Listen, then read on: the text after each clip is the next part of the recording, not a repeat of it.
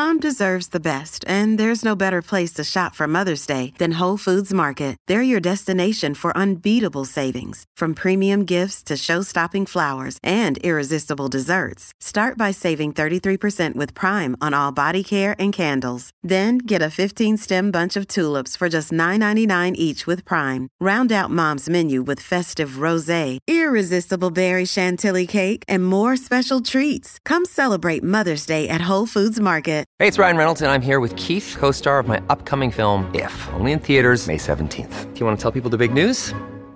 All right, I'll do it. Sign up now and you'll get unlimited for $15 a month in six months of Paramount Plus Essential Plan on us. Mintmobile.com slash switch. Upfront payment of $45 equivalent to $15 per month. Unlimited over 40 gigabytes per month. Face lower speeds. Videos at 480p. Active Mint customers by 531.24 get six months of Paramount Plus Essential Plan. Auto renews after six months. Offer ends May 31st, 2024. Separate Paramount Plus registration required. Terms and conditions apply if rated PG. Hello, everybody. This is Marshall Poe. I'm the editor of the New Books Network. NBN listeners like to read books and buy them. So we thought we'd tell you that right now, our friends at Princeton University Press are having a remarkable site wide sale. You can get 50% off books, including ebooks and audiobooks, with the code 50, F I F T Y, at checkout until May 31. You can save some real money on Princeton University Press books. I encourage you to go there and check it out.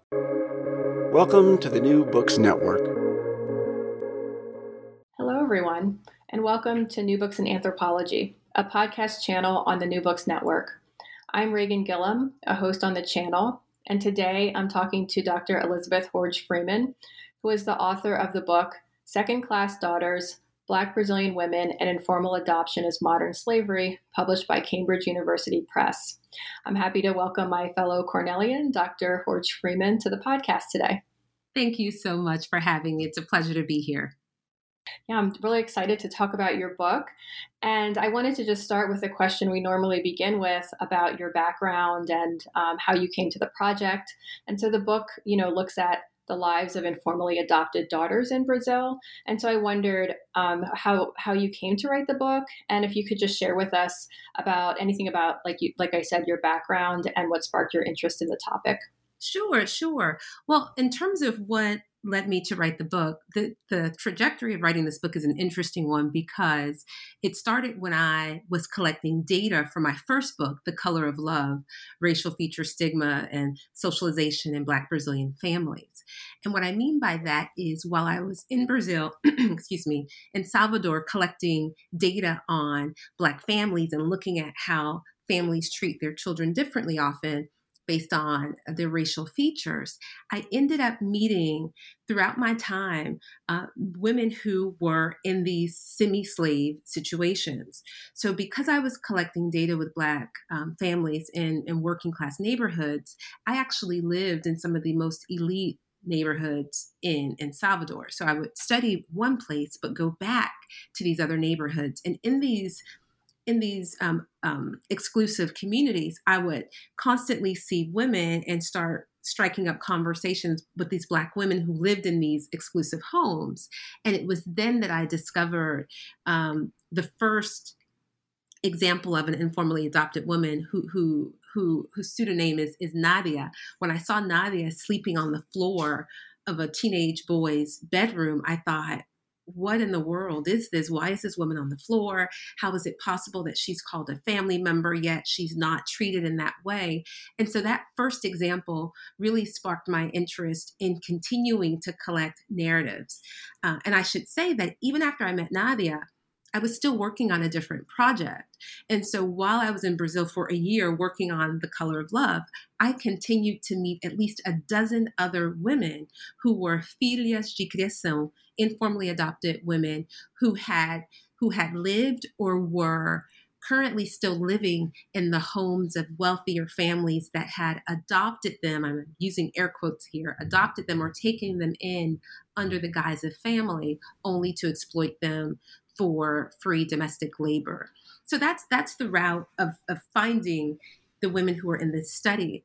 But my broader trajectory which I think you're also asking about, is mm-hmm. one that's rooted in sociology. So I'm actually a sociologist by training. So it's, it's really great that I, I get to be on this uh, podcast. And I'm, I'm a sociologist who looks a lot like an anthropologist. In fact, I was trained in part by Carol Stacks in terms of qualitative sociology. Um, in, ter- in terms of my qualitative work while I was at Duke University. Um, and so, in many ways, anthropological sensibilities can can readily be seen in my approach to research and the types of questions that I ask and the focus that I, I tend to put on reflexivity. Uh, so the field of sociology brought me to these topics. My interest in understanding how systems of domination that include racism, sexism, um, classism all collide to create um, uh, th- these unique experiences for Black women really allowed me to come to this point to see these women who I was meeting in Salvador as uh, worthy of being of, of, of, understanding and understanding on their terms. So that I, I, think that, that that provides a general overview of the topic. M- maybe the last thing I'll say is this. Whereas I had initially started with my first book, again, The Color of Love, focusing largely just on the realm of family, this book, The Second Class Daughters, also delves into dynamics, ways that uh, families are. Um, can can be situated to both to perpetuate inequality, but I think the difference about this book is also this important labor element. I've always been interested in labor exploitation. In fact, my interest in the, the transatlantic slave trade was connected to my interest in labor exploitation. So, in many ways, Second Class Daughters uh, represents the culmination of all of my academic and intellectual interests. Um, and it allows me to really grapple with some of the what Patricia Hill Collins calls this matrix of domination that Black women in particular find themselves in. Yeah, thank you for that answer. And also, speaking of, I guess, other qualitative um, anthropologists slash sociologists, um, I learned about informally adopted daughters or criadas from France Winddance Twine in her book, Racism and a Racial Democracy. And I wondered if that was the first time I encountered them, and then I kind of have not really seen them again, at least in English uh, written, you know, research on race in, in Brazil. And I wondered, um, your book of course, explores the lives of informally adopted daughters. And I wondered if you could tell us about Criação or this informal adoption in Brazil, because I think it would be unfamiliar to many listening. And so, how does one enter into this informal adoption? Why would parents give up their daughters to another family?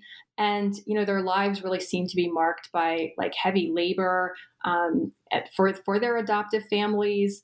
Um, what could, could you say like kind of generally about their about their lives as well let me start by saying that france winddance twine has always been um, a trailblazer and a model for me. And in fact, uh, she was also, her book was the first time that I had read about criadas. And in fact, in her book, she has a picture of a young black girl who's a criada and literally that picture has always stayed with me. And i and even when i didn't realize it has i, feel as though in, some ways my research trajectory has has been following that image of that young black girl. Even when i think about the color of love um, it was it was that image that that drove my research. And and Winddance has just been such a fantastic mentor.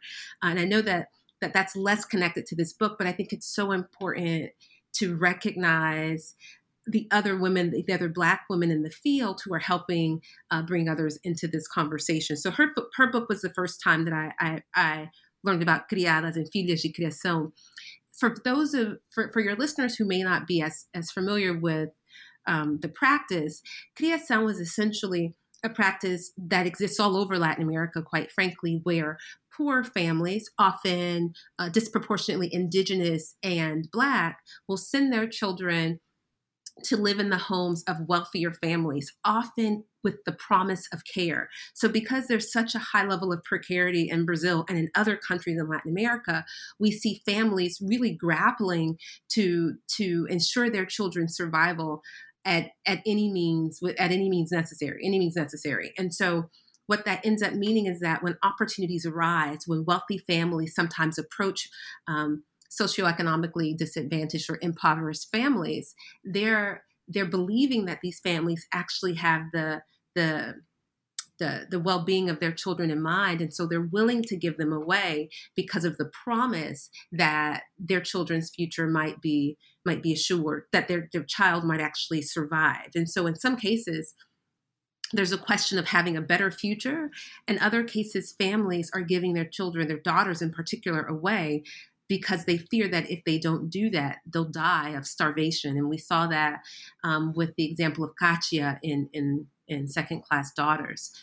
I should also mention, though, that Criação is absolutely connected to Brazil's history of slavery, of racialized chattel slavery. So the tradition of seeing Black women's bodies and Black girls' bodies as being exploitable, being disposable, those ideas certainly inform the, the the cavalier way in which black girls are often taken into families exploited 24 hours a day in some cases for decades um, we can only understand that by understanding how race class and gender and, and notions of, of bodies and values were crystallized during the transatlantic slave trade and continue even today in brazil so that so those are those are some of the connections. So in terms of motivating factors, what we found poverty certainly, starvation were huge, um, marital dissolution and, and family. Um, family strife all of these factors would, would often lead to a young girl um, being sent um, either being sent to live in another family or being um, identified by a wealthier family as someone who they could help yeah, and I was really struck by how their lives, once they got into these families, was very much about them working for the family and um, very little schooling that they were afforded. No, that's exactly right. And what, what's interesting is that, and this is why it's so important to focus on the ways that the guise of family, the ideology of family is really mobilized as a way to create distance or to, to really trivialize the exploitation that the young girls actually feel when they move into these families. So it absolutely is about labor. Um, and what I what I refer to in the book is I talk about the reproduction, the social reproduction of inequality and, and the, the ways that black girls in particular, their bodies are used to reproduce white and wealthier families. So they're they're mm-hmm. considered expendable or they're they're considered ideally used when they can be used and exploited in a way that that perpetuates white and wealthier families in Brazil. Yeah. Um, and I thought the, the book um, focused a lot about like affect, emotions, and feelings. And you have this concept of affective captivity, um, which also kind of reverberates throughout the book. And you look at how feelings are central to the connection between these informally adopted daughters and their families. And many times in the face of significant abuse. And so you mentioned that sometimes people ask this question like, why don't these women leave the, their families? So I, I, assume, like, after they've sort of grown up, you found many of these adult women still attached to these families. And so um, this question might might miss some complexity, but I thought your question of affective captivity um, helps to answer this. What keeps them connected? And so, how does the affective terrain of emotion uh, keep these women, you know, bound to the families that they were serving? Well, that that's a great question, and essentially, and perhaps even surprisingly, it ended up being, as you noted, the crux of the argument. So, as a sociologist, folks are sometimes surprised that my research, both the color of love and the second class daughters, focuses so much on emotions. But essentially, the argument I'm putting forth is that as social scientists, uh, scientists, we need to be paying attention to what I call the, the affective architecture of domination. So, emotions and affects aren't simply these emotional experiences, but rather they're connected to and can help reinforce the broader social structure. So, for anybody interested in understanding inequality, we have to understand that affective architecture.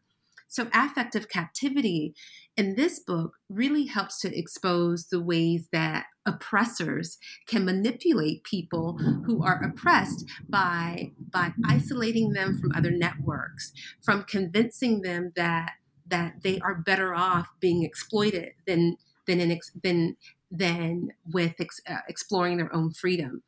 The other way that it works is that because these women end up raising, in some cases, two, three, and four generations of, of these wealthy and oftentimes white families, they develop affective ties to the children um, in the family.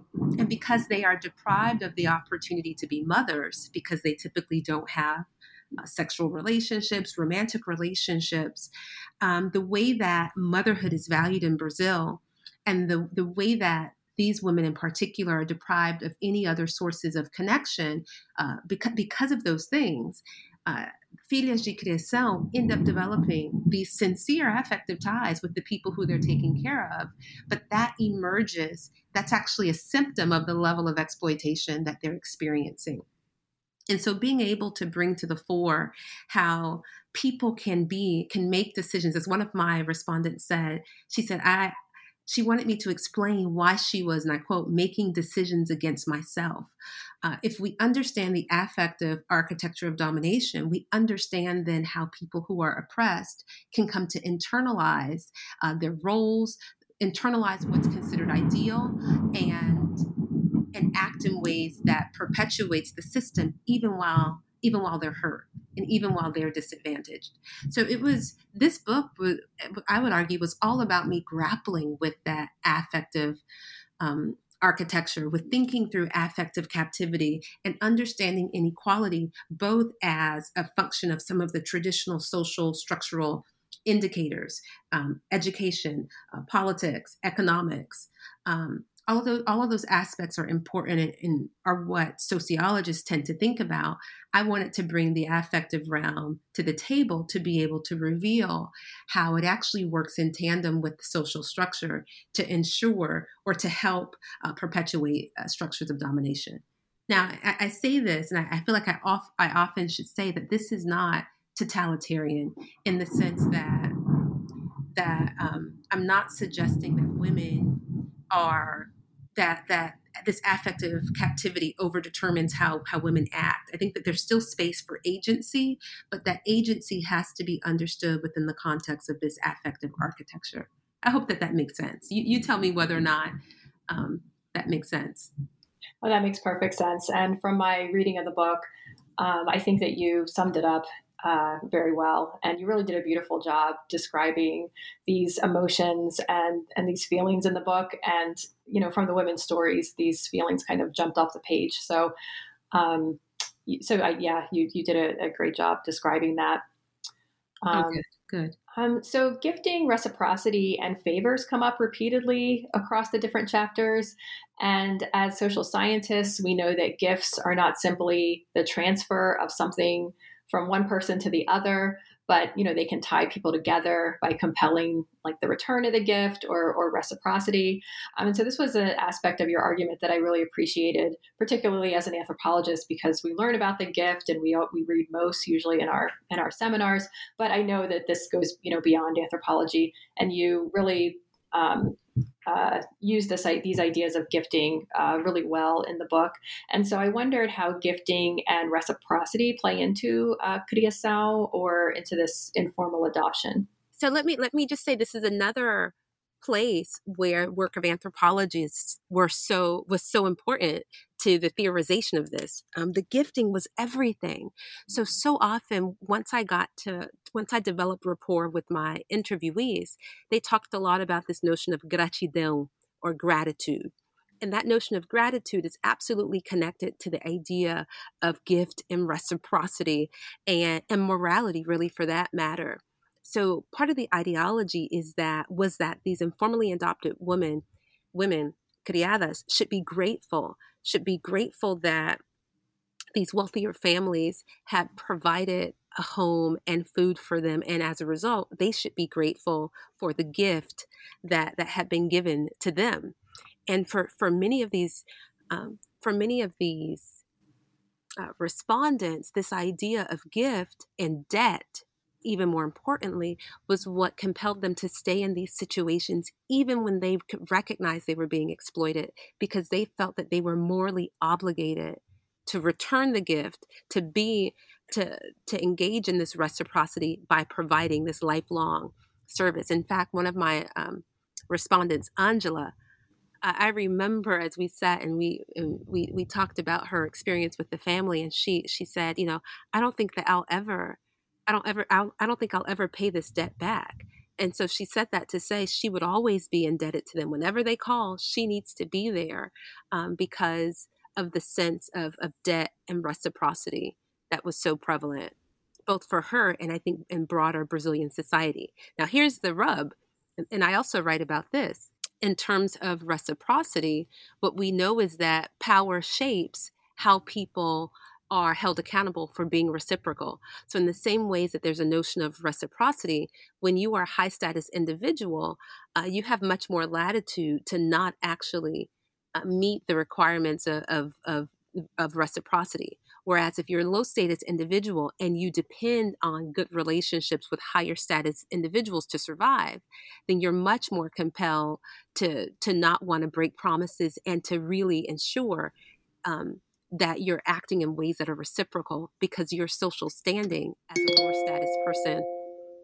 Your your because your social standing as a lower status person um, depends on you having that type of moral credibility. Um, I was going to ask a question about your research methods or undertaking the research. And so you interviewed multiple women across a very long period of time through several follow-up interviews with with these women. And i noticed in a footnote you mentioned that many of the women reported that talking to you felt like therapy. And they they told you kind of stories of abuse and neglect and you know some suffering um, that that seemed to be you know quite disturbing. And i'll also note that i know that you did not you know represent yourself as a therapist um, but you know that they knew that you know you would tell them you're doing sociological research and whatnot. But it seemed like the women, you know, really wanted to tell their stories to you. And I wondered what was it like undertaking this research of eliciting these life stories of people whose personhood had, and lives really have just been denied and ignored for so long.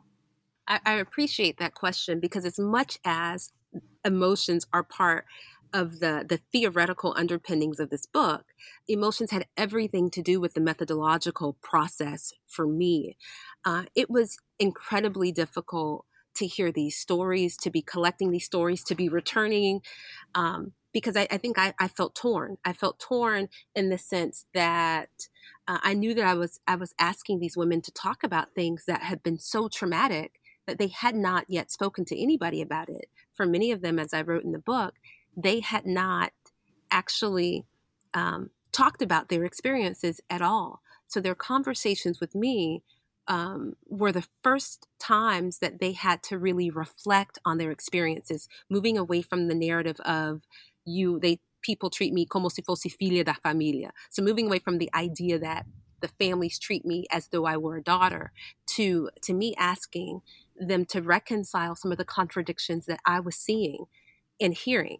And what's important to remember is that I wasn't simply collecting life histories. I think what the contribution of this book is also is is that I was also living with some of these families. So I saw this in action. I saw the allure and the seduction of being told that you're a family member and feeling in certain moments that you are in fact a member, but yet also then uh, experiencing this differentiation within the family, and so it was it was um, it was very difficult, and I, I actually still struggle with that now, Reighan, because I still have a relationship with the women who I who I um, interviewed.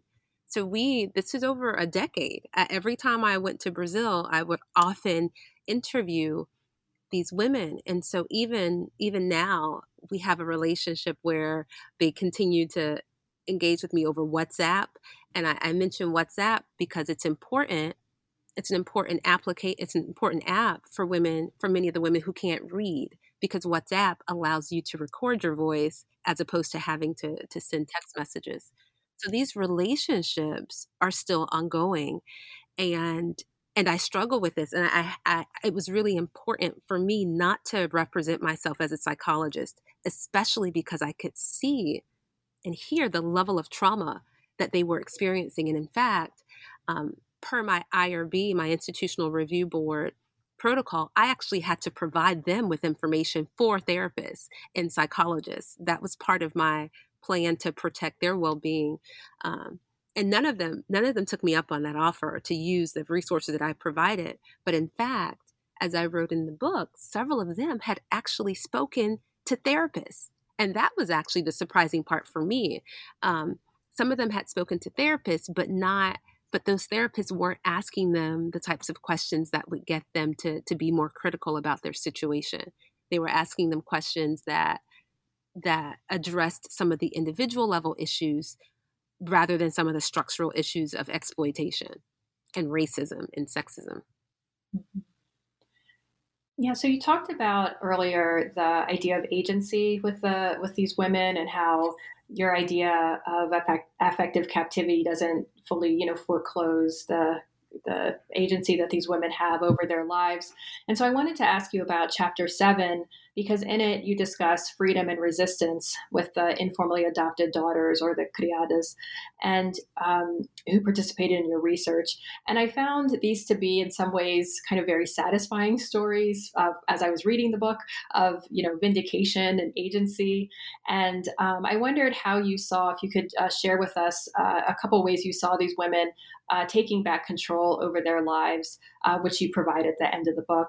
Yeah. So let, let me first say, I, I, I, I really struggled with this book. This book has taken me years to write because I wanted to write it in a way that felt authentic to women's experiences.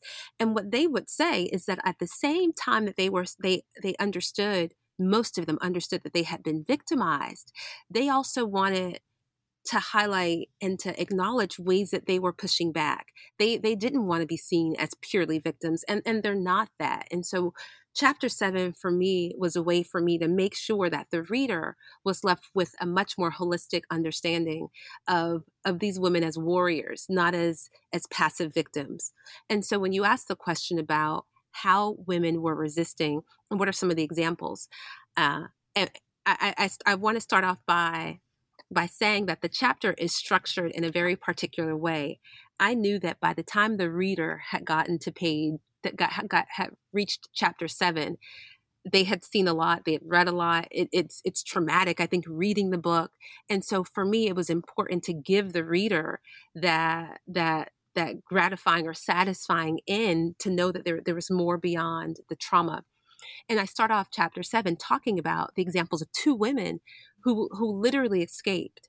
So these are women who who were able to connect themselves with different networks, who who used education um, and the resources that they had available to not just escape their families, but to escape their families, find success later in life, and then go back to those families that had exploited them to show them that they had actually made it. That that was for me, Reighan. Um, the the stories of Katia and Gianna. Um, were really gratifying and satisfying to see, to be able to tell, and for me to be able to learn. But that's not that's not the most common trajectory. It's one trajectory, but that's not the most common. And in fact, I think the most realistic and, and most prevalent outcome was one where women figured out how to navigate what I, I think the most compelling um, examples of resistance are the examples of how women had to navigate both coexisting in a situation where they were um, both being exploited but trying to carve out spaces and degrees degrees of freedom as, as I've said. So other examples. So you have examples of the women who who literally ran away, but then you also have examples of women who um, who decide to move out from their families but still connect but are still connected to the informally adopted family. So Angela, for example, is able to move out of the family home, but she's still bound to them. I mentioned her before. She feels eternally indebted to them. But a way that she figures out how to navigate that is that she decides to just spend less time in the in the family because she knows that the more that she's around, the more they're going to be likely to call her to clean and do household labor. At the same time, she strategically makes decisions about when she engages with them in order to be able to do the things with them that she wants on her terms. So she she'll spend time with them during carnival for the for a couple of days that they spend together, but then she spends time separately with the a group of friends that she has apart from this family. Uh, she provides assistance when family members get sick but she's also she also struggles or she also works to try to figure out how to create boundaries so that she doesn't feel as exploited. In other cases you have women who who have not yet left these homes. These are women who are as of June 2022 still in these homes and they have to figure out strategies that don't allow them to leave physically but that allow them to navigate the situation that they're in so in, in one case, you have you have women who who talk about through the course of our interview how um, they learn how to develop their voice. So over the ten years that we are speaking in the interviews, the um, when we have these recurring meetings or follow-up interviews they talk about how they find their voice how they start to start to say no this is actually something that happened to me or no i won't provide this labor without you providing um, compensation. So these are these they these are seemingly small steps, but for these women who had never, uh, who had for a long time, for decades, not been able to advocate for themselves um, in explicit ways, what the what are seemingly these small gestures end up really being meaningful to them. Um, they also they also try to manipulate the same language of family to get the things that they want. So this is another example of how of resistance. Again, for the for the majority of filhas de criação, they don't just run away. So they have to figure out how to how to best situate themselves given the situation.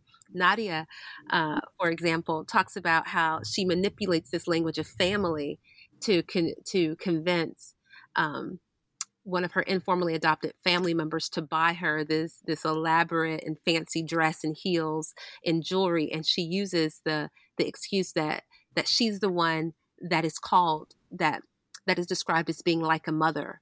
And she uses that to say if i'm like a mother to you then you should actually buy me these things. And and she's successful at getting her family member uh, to do that but these are just small examples uh, of how in the day-to-day in the day-to-day world these women try to try to resist. They also resist by reconceptualizing their experiences, by reframing their experiences. So this moral piece is such a critical piece to this book because we find that women um, re reframe their long suffering, well, reframe their exploitation as long suffering and as moral fortitude and their ability to stay in these exploitative situations as evidence of their moral righteousness.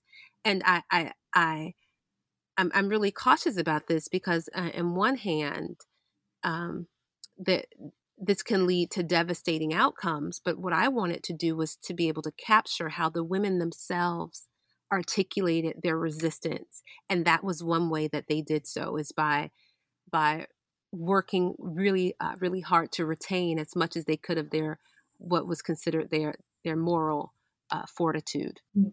Yeah, thank you so much. I really enjoyed reading this chapter as well, and and these stories. And I really liked the first stories that you mentioned of them going back to the families and showing them as successful. That was amazing. yeah, no, it was, it was, it felt, it was really great to have had those stories. I, I needed those stories, Reighan, in the field because it was just, it was difficult to hear so much trauma. But I think at the same time, and this is what um, Katia says, um, Katia, who's able to, to, who, who runs away and then later confronts the family.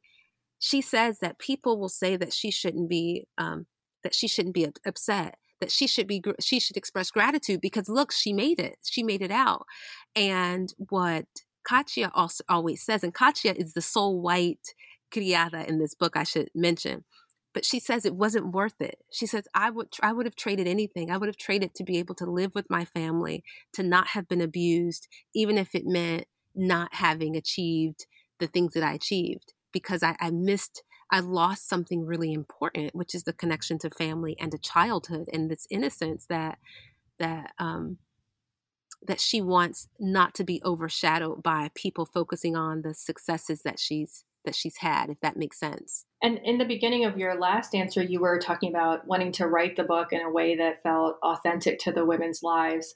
And I wanted to ask you about about writing because you present these really rich stories and they really convey the details of people's lives and you really render these scenes with great care of you like sitting down and interviewing people or talking with people. And so i noticed two things in your writing. Um, there's there's probably more i could say but i, I won't say too much. But I, I, really like reading your your work and i've of course read the color of love and, and this book. And so um, I wondered, you use a lot of different references, of course, to emotion when describing these encounters, uh, both your emotions and their emotions. And so, for example, you were talking about talking to a woman, Rebecca, about her childhood, and you asked her about her childhood. And I think she said that she didn't have a childhood.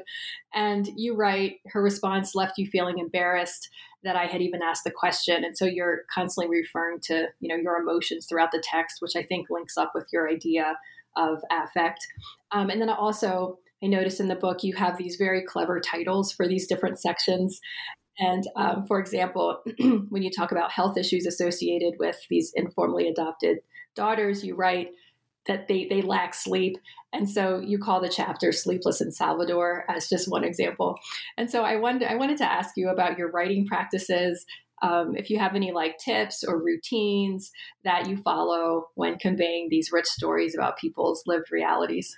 Well, you know what? I well, thank you, thank you so much for saying that because you know I think that, uh, and this might be uh, uncommon. I think that the style is just as important as the substance, and that the style can help um, highlight the substance of what we write about. So I, I take great care in the way that I write. So I, it's it's always gratifying when people notice the titles and and notice the ways that I, I, I talk about emotions because it's intentional. And the the reason the reason for that is if I'm completely honest, as a sociologist, I am also hugely impacted by um, writers who are amazing and I've written about this before. I, I, I've always imagined wanting to bring the sensibility and, and the the wordsmithing of Toni Morrison to sociology, right? I, I, do, I do not claim to be able to do that, but that's always what's in my mind. I grew up reading um, Toni Morrison's novels and being completely captivated by her characters. And what I wanted to bring to to real uh, research was some of that same sensibility that really helped to capture the human experience. And to do that as a sociologist, I am convinced that I can't do that well if I'm pretending that my emotions and my experiences aren't part of this. And I think that qualitative researchers too often don't don't situate themselves in the work. And I think that this is a delicate um, navigation where we don't want to talk too much about ourselves in the book, but it is important for the, the audience to understand how the author is feeling because that shapes their understandings of the relationships, of the ways that the researcher is processing the information. A, a few years ago, I wrote a, an article called Bringing Your Whole Self to Research. Mm-hmm. And I wrote that because I wanted to capture the fact that I, that that my emotions in addition to emotions being the topic of research, it's valuable. It helps us if if we're more in touch with our emotions, then we're able to do a better job at at monitoring ourselves when sometimes the emotions can have the impact of of inhibiting us from seeing what people are actually saying and experiencing. And let me give you an example of this. And this is a learning process. Initially, as I was meeting filhas de criação, I felt extremely angry I, I was the best word I can use is just anger, anger at the level of exploitation. And I really had to temper that anger to understand the motivations that the women had for themselves and, and the understandings that the women gave to their situation. So if I had if I had let the anger lead the work, I wouldn't have been able to look at the nuances of ways that they resisted I wouldn't have been able to understand the affect of captivity because I would have been inclined to frame, um, to dismiss those relationships that these women have with their family members. But we can only have those sensibilities when we're honest with ourselves as researchers about what we are also experiencing emotionally, confronting that, um, monitoring that, and then being honest with the audience about about what those negotiations look like. So I, I try to write Reighan the book that I want to read. You know, mm-hmm. I think about all the great things that I love about books. They're, they're, they're books that are emotionally emotionally captivating, but that that don't leave you drained, but that also allow you to feel as though you're there and you understand complex individuals. And um, the the creative subtitles and subsections for me is is, is is as much about me and keeping me engaged and excited and challenged to to think more creatively about the audience as it is about making sure that the audience is uh, stays engaged with the work and invests in the real lives of the women who have spent 10 years of their life uh, speaking to me. So that that I, I really appreciate you pointing that out and seeing that because it's it's it's it's it's a, it's a huge part of of my writing process is really uh, thinking through how I can best capture um, the totality of, of, of individuals. And, and, let me say this, if I can, Reighan, mm-hmm. that was that was particularly challenging for second class daughters. The reason why it took so long for me to finish this book is because I also felt like I needed to protect the identities of the women in the book. So I couldn't actually be as descriptive and and share all of what I wanted to share with the audience about these incredible women. And mm-hmm. so when I read this book, part of me there's part of me that that doesn't like to return to the book because I was not able to completely share with the audience the fullness of these women because I I, I was afraid. I, I wanted to to make sure that I could protect their identities and not give anything away. And so that that took longer to tell the story in a way that that that um, that was more measured so that I could protect them in that way. Yeah, that's so important in thinking about um, you're right, disclosing identity and and and thick description. Um, those right. are things that yeah we have to balance. That's that's really interesting. Um, so I wanted to end, I guess, with this question about your work in general.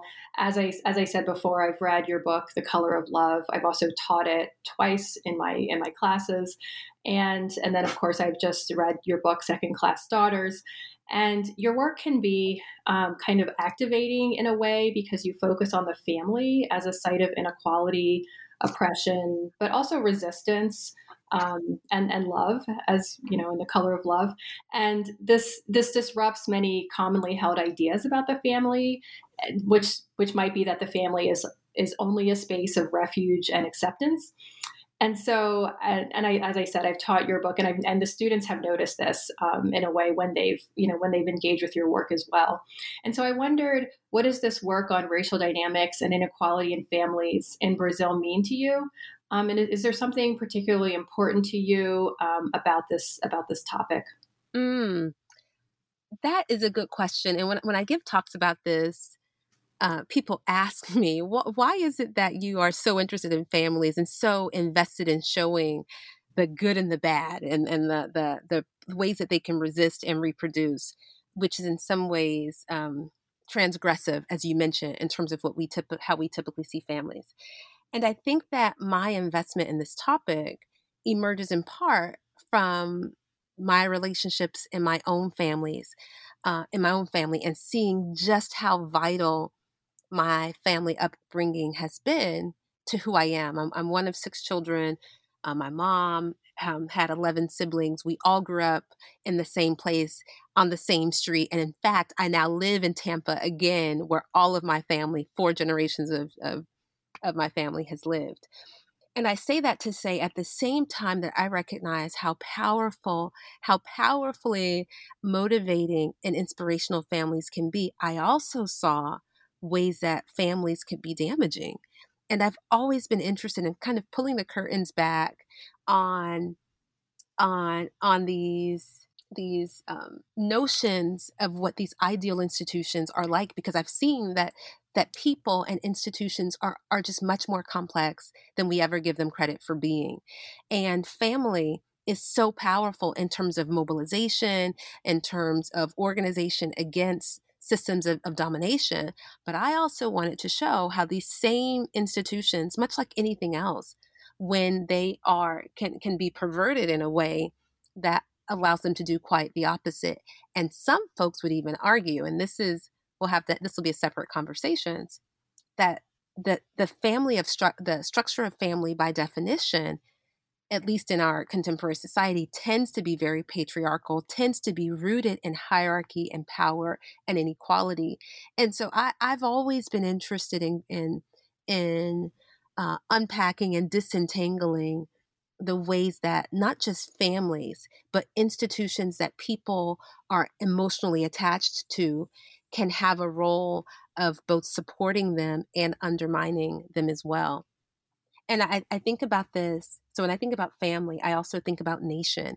I think about the position, particularly of African descendants in Latin America, who are often socialized to believe that they're mm. part of the national family, although that their membership in the national family is often predicated on them being subjugated it's almost it's predicated on them recognizing that they're part of the nation as long as they play a certain role as long as they understand that they're not going to be elevated to certain positions. And so that that um, those contradictions are, are fascinating to me and i think the more that we understand them the more we can leverage institutions in ways that will allow us to to reach our goal. And if our goal is is more equity more inclusion the the the dismantling of, of structures of oppression, we have to understand how all of these institutions work and in in in multidimensional ways. Mm, yeah, thank you for that. That is so so important. And so we always like to end with this question of um, what what you're working on next, or if you have any upcoming projects that you're that you're thinking about beginning. Um, so what's uh, what's on the horizon for you, either with work or or with research? Yes. Um, so I am working on a, a, theoretical book now. So I've, as you've noted, I've talked, I've written quite a bit about emotions. I'd like, I'm working on a, a standalone manuscript that deals with these questions of what what I call in Color of Love affective capital, affective captivity and this notion of the, the affective architecture of domination. So I, I really want to grapple with what is the theoretical contribution that I'm making uh, to the field that will allow other researchers to use similar um, apparati in their in their research. So that's one piece. Um, I'm also interested in returning to Brazil. I imagine myself uh, being able to testify uh, in Congress about um, research in my book and make recommendations for how um, the government can can develop better policies to be able to to create some oversight. And again, this is not just relevant for Brazil, but it's really a problem across the diaspora. Also, in parts of Africa, we see we see we see these practices where young girls often are, are taken and exploited under the guise of family. So, I'd like to translate the the theoretical and conceptual to some concrete legislative and policy change. And and then lastly, and I mentioned this, I'm not sure if I mentioned this in the the span of this podcast, but I've moved into administration and Reighan, you and I talked about the fact that I I'm in this interim vice president role uh, mm-hmm. uh, where I'm leading the DEI efforts at my university. And for me, that's been an incredible experience of again translating what I've learned from a theoretical perspective about race, class, gender, the intersectionality of identities, the ways that systems of oppression work, I'm now able to be in a role where I can make recommendations connected to policies and development and training that allow us to to to transform institutions. So I, I feel like I'm I'm in a really great place um, to continue to do this work, to continue learning, and continue to center uh, the human experience as uh, the human experience and, and the experiences of underrepresented groups, particularly Black women, um, as a as a as a guidepost moving forward. Mm-hmm. Thank you so much for that. That's so important. Putting research into practice in such productive ways, like actually trying to transform our social situations, which is usually the reason why so many of us go into research in the first place. Right. So, um, thank you so much, Elizabeth. I have been speaking with Dr. Elizabeth Hordge Freeman, the author of Second Class Daughters Black Brazilian Women and Informal Adoption as Modern Slavery, published by Cambridge University Press. Thank you so much for writing this book, Elizabeth, and thank you for sharing it with us on the podcast. Thank you so much, Reighan. And I just have to also thank you for always, for years, being supportive of my research. It's been great to, to be a collaborator with you and to, to work alongside of you during uh, pretty much this entire time. So it's been a pleasure to be part of this podcast. Thank you.